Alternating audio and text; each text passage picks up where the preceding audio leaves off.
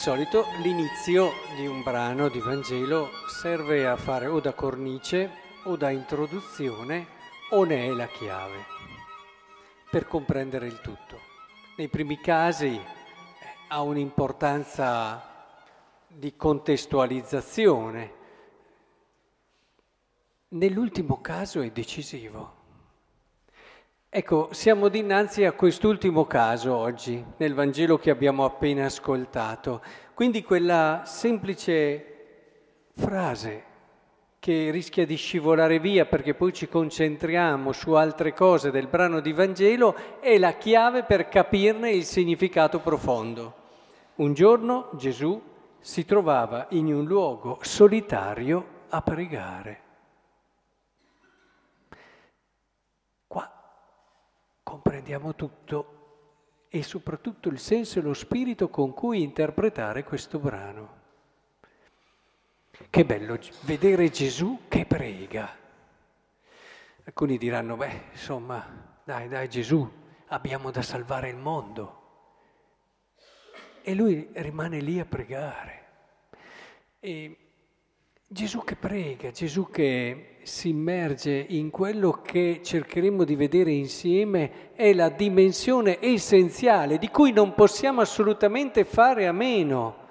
E in questa settimana, per chi viene alla messa feriale, abbiamo iniziato una riflessione proprio su queste tematiche, ma lo faremo costantemente, perché voi sapete che noi ci scandalizziamo nei giornali perché guarda cosa fanno, guarda quell'altra cosa che attenta all'uomo, quest'altra che attenta alla famiglia, quest'altra ancora che questa violenza terribile e dopo abbiamo eh, effettivamente nella cronaca cose terribili leggiamo e noi ci perdiamo in tutte queste cose, vediamo una presenza anche del maligno in tutti questi eventi e in tutte queste cose.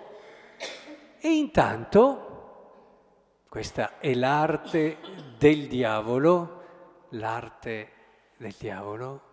Lui continua a passeggiare in mezzo a noi facendo la cosa che più di tutte ci danneggia e nessuno se ne accorge.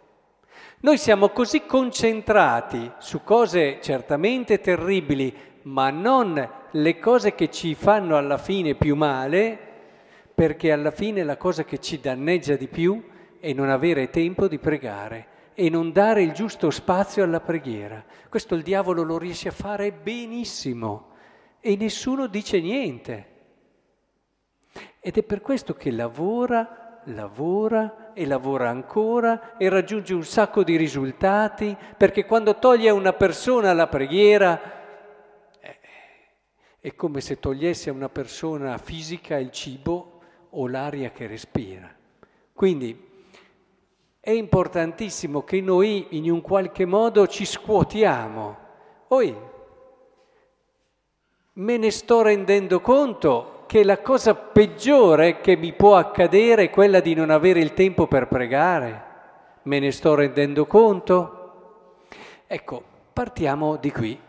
Partiamo di qui, perché se non ce ne rendiamo conto il diavolo lavorerà e ci darà anche delle motivazioni per poi dire, eh beh, io ho da fare dell'altro e io eh, non sono abituato, eh, la preghiera è più di altri, io adesso devo fare delle altre cose, certo, ognuno ha la sua vocazione e sarebbe sbagliato che un padre di famiglia pregasse come deve pregare un monaco, questo è fuori discussione, ma il suo tempo per la preghiera ce lo, dobbiamo, ce lo deve avere chiunque e non sono un quarto d'ora e venti minuti, il tempo della preghiera sano di un cristiano, come sappiamo bene. Ora, dicevo che la chiave per capire è proprio questa. Un giorno Gesù si trovava in un luogo solitario a pregare. La chiave che ci fa leggere tutto il resto, dicevamo. I discepoli erano con lui ed egli pose loro questa domanda. Le folle chi dicono che io sia? Bellissimo. Gesù sta pregando. Qual è la domanda che si fa? Chi sono io? Prima lo chiede in base a quelle che sono le folle, poi dopo lo chiede e voi chi dite che io sia? Sì, perché intendiamoci, cosa, cosa, cosa significa pregare? Cosa intendiamo quando diciamo pregare? Diciamo dir su delle preghiere? Evidentemente no. Il dir su delle preghiere è una cosa utile, dire delle preghiere va bene, ma pregare è un'altra cosa. Allora cerchiamo di capire. Ma io ho detto le preghiere oggi, sì, però non hai pregato. Dire le preghiere è una cosa che fa bene, ma pregare è un'altra cosa, lo ripeto. Allora, cosa intendiamo quando diciamo pregare? Pregare è proprio questo, quello che ci dice il brano di oggi. Ci si mette in silenzio davanti al mistero di Dio e al mistero della nostra persona. Ed è proprio in questo silenzio, in questa apertura di mente, in questa apertura di cuore che noi scendiamo nel profondo del chi siamo, che è la domanda essenziale, fondamentale di ogni persona, perché da quando c'è un uomo sulla terra che pensa, si pone sempre queste tre domande chi sono, da dove vengo e verso dove vado. E lì la preghiera entra in modo deciso su questo problema essenziale dell'esistere. Ogni volta che io mi metto in ginocchio a pregare, io mi metto davanti al mistero del chi sono io. E non dovrei mai rialzarmi dalla preghiera senza una percezione, una consapevolezza maggiore di quello che io sono. Perché se io capisco chi sono, è chiaro che tutto il resto va di conseguenza. Il diavolo si fa gioco di noi in tantissimi modi. Faccio un esempio banale, no? Un esempio banalissimo. Io mi do da fare, mi impegno, faccio tanti servizi in parrocchia, poi dopo faccio delle critiche, sono geloso, ostacolo quel gruppo là perché non è il mio, dico su quella persona là, tutto quello che io ho fatto non conta niente. Sarà furbo il diavolo? Il problema è che se io non entro nel chi sono, queste cose non le comprendo e continuo magari tutta una vita a costruire un po' e poi a tirare giù, a costruire un po', poi a tirare giù. E, e magari ci sono persone addirittura che si impegnano e lavorano e creano anche un bel gruppetto, una bella, chiamiamola una parola che fa un po' più effetto, una bella lobby che tra di loro si trovano benissimo. Poi magari danno addosso a un altro gruppetto e capite anche voi, questo qui non ha niente a che vedere con il Vangelo, anche se magari si opera, si fa, ci si dà da fare, ci si sacrifica e si dona anche una vita stessa. Il diavolo ci inganna e noi non ce ne rendiamo conto se non preghiamo. Se preghiamo sì, se preghiamo ha poco spazio il diavolo perché poi ce ne rendiamo conto. Ribadisco, non diciamo le preghiere, ma preghiamo, eh? Ora, sapere chi sono mi fa capire che io nel battesimo, ci ha detto la seconda lettura, noi che siamo stati battezzati in Cristo ci siamo rivestiti di Cristo. Io sono un battezzato, sono chiamato all'amore, sono chiamato a seguire Cristo. Non sono chiamato prima di tutto a tutto il resto, tutto il resto viene di conseguenza e lo vivo di conseguenza, quindi vivo la famiglia in un certo modo perché sono rivestito di Cristo, vivo il lavoro in un certo modo perché sono rivestito di Cristo, educo i miei figli in un certo modo perché sono rivestito di Cristo. Quindi è lì che si parte, dal mio essere battezzato e avere una chiamata, una chiamata grande. E se non abbiamo questa consapevolezza ci disperdiamo in cose che non hanno nessun valore e dedichiamo tempo a cose che non solo non ha nessun valore, addirittura ci fanno male. E, ma continuiamo perché se davvero la chiave all'inizio ci dirà ben qualcos'altro sulla preghiera, questo brano di Vangelo. Loro rispondono, tu sei il Cristo, dice, il Cristo di Dio, Pietro, egli ordinò loro di non riferirlo a nessuno, ad alcuno, e il figlio dell'uomo deve soffrire molto, dice, essere rifiutato dagli anziani, dai capi dei sacerdoti, dagli scribi, venire ucciso e risorgere il terzo giorno. Poi a tutti diceva, se qualcuno vuole venire dietro a me, rinneghi se stesso, prenda la sua croce ogni giorno e mi segua. Chi vuole salvare la propria vita la perderà, ma chi perderà la propria vita per causa mia la salverà. Questo non è un dire duro, no? rinnega te stesso, prendi la tua croce e seguimi. No, no, no. Chi prega non lo vede come una cosa dura, ma la vede come ciò che sta cercando, ciò che il suo cuore sta cercando, cioè qualcuno da seguire, di cui appassionarsi. Questo vuol dire, eh, queste cose. Eh, perdersi vuol dire avere qualcuno per cui appassionarti, per cui vivere la tua vita per cui mettere tutto il resto dietro. E una piccola partecipazione, anche se imperfetta, di, questa, di questo stato ci è dato nell'innamoramento. Quando tu perdi la testa per qualcuno, tutto il resto viene visto in modo relativo. Poi è chiaro che lì ci sono poi i limiti del passaggio, ma ogni fase della vita ha un suo significato, ha un suo significato che dobbiamo e quella fase lì del passaggio dell'innamoramento ci ricorda che poi in modo spirituale, più equilibrato, più maturo, più profondo, il nostro destino, la nostra vocazione è proprio quella di arrivare a trovare qualcuno per cui perdere la nostra vita, per cui perdere da dire io non so più come fare e non riesco più a immaginare la mia vita senza di te.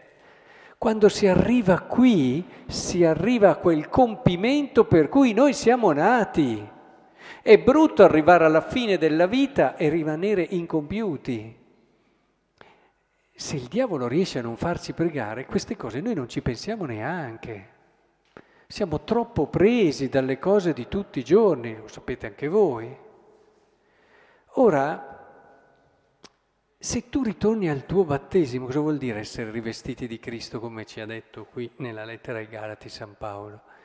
Vuol proprio dire questo, prendere consapevolezza che la mia vita ha senso in Lui, che io sono, ho iniziato a vivere perché Lui mi ha voluto così, perché Lui mi ha desiderato, io ho un senso come sono, con le mie caratteristiche con quelle che sono le mie fragilità, le mie debolezze. Lui mi ha voluto così. Al... Mandiamo eh, quelli che sono gli schemi del mondo, eh, non ci interessano. Ci interessa che Lui mi ama come sono. Ed è Lui che dà significato e senso alla mia vita. Non è uno che vale di più perché è più efficiente, perché riesce a fare certe cose, perché non è... No. Entrate nel cuore della preghiera e avrete un modo di vedere il mondo totalmente diverso, dove ogni persona ha un valore infinito, ogni persona viene vista alla luce di come Cristo la ama.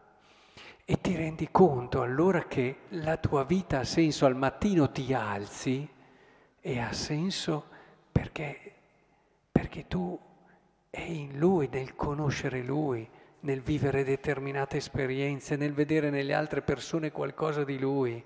E lasciare che pian piano, giorno dopo giorno, eh, la tua vita trovi unità intorno a questo scopo che diventa il perdere la tua vita per qualcuno. Ma guardate che questo è il destino più bello che ci può capitare, è la sorte migliore che può capitare a un uomo. E torniamo a quell'esempio, dicevo, imperfetto, ma che ci aiuta a capire. Avete mai visto un innamorato? Non vi è mai capitato di invidiarlo un po'? Eh. Va bene, lì è una fase di passaggio, eccetera. Poi dopo sapete che le persone poi di una certa età, soprattutto quelle un po' deluse dalla vita, diventano anche, anche il sarcasmo, ah, le passa, poi le passa. Non sono più in grado di gustarsi le cose belle e allora tutto alla fine deve essere sempre limitato. Ah, vedrai che poi cambia. Ah, quando cominceremo a dire sempre ah, vedrai che vuol dire che ormai ai ai ai forse abbiamo perso il gusto del vivere vero. E allora dobbiamo un po' imbrattare tutto, quello che vediamo e quello che tocchiamo. Ora, invece, quel ragazzo lì deve ricordarmi, anche con quella sana no, voglia che ti fa venire, ma guarda com'è contento, guarda, lo si vede da tutto, deve ricordarti che il tuo destino è quello di trovare quest'unità in qualcuno e perdere la tua vita. E questa è l'anima del mio matrimonio, è l'anima del mio essere genitore, è l'anima del mio essere, dicevamo prima, lavoratore, è l'anima del mio essere amico, è l'anima di tutto quello che sono. Ecco allora un cristiano che vive in modo semplice, eh, ma vero e coerente la sua esistenza. E allora il mondo forse cambia un po'. Non so se ve l'ho detto che non è tanto, penso di sì, però ve lo ridico. Eh, c'era un grande padre della Chiesa che diceva che se i cristiani facessero quello che devono, i pagani li ammirerebbero più di coloro che fanno dei prodigi. È vero, è vero. Non avremmo bisogno di fare tanti discorsi, saremmo ammirati da coloro che ancora stanno cercando quello che noi per grazia abbiamo trovato. In fondo cosa credete? Tutto quello che fanno è... stanno cercando questo, stanno cercando questo. La preghiera ci riporta lì, ci riporta al cuore del nostro essere qui al mondo ci rimette in fila la testa che viene spesso presa e buttata da una parte all'altra dalle faccende quotidiane, ci rimette al centro. Per questo è assolutamente necessaria e, e realmente io spero davvero che la nostra comunità, e io farò di tutto perché sia così, si distingua per questo amore per questa profonda conoscenza della preghiera. Per questo faremo una scuola di preghiera a partire da settembre, a cui vi invito tutti. Si mettano da parte gli altri impegni, si viene qui e si impara a pregare insieme, perché non ci limitiamo solo a dire delle preghiere, ma entriamo nel mistero della preghiera. Ed è per questo che cercheremo di dare valore sempre di più a queste dimensioni che il Signore ci ha dato. E vedrete, che vi accorgerete sempre di più che il diavolo non ha più spazio per certe cose, non trova più lo spazio che trovava prima. Cominceremo a scoprire sempre di più il grande destino, la grande vocazione, perché davvero per un'anima che prega è sempre primavera.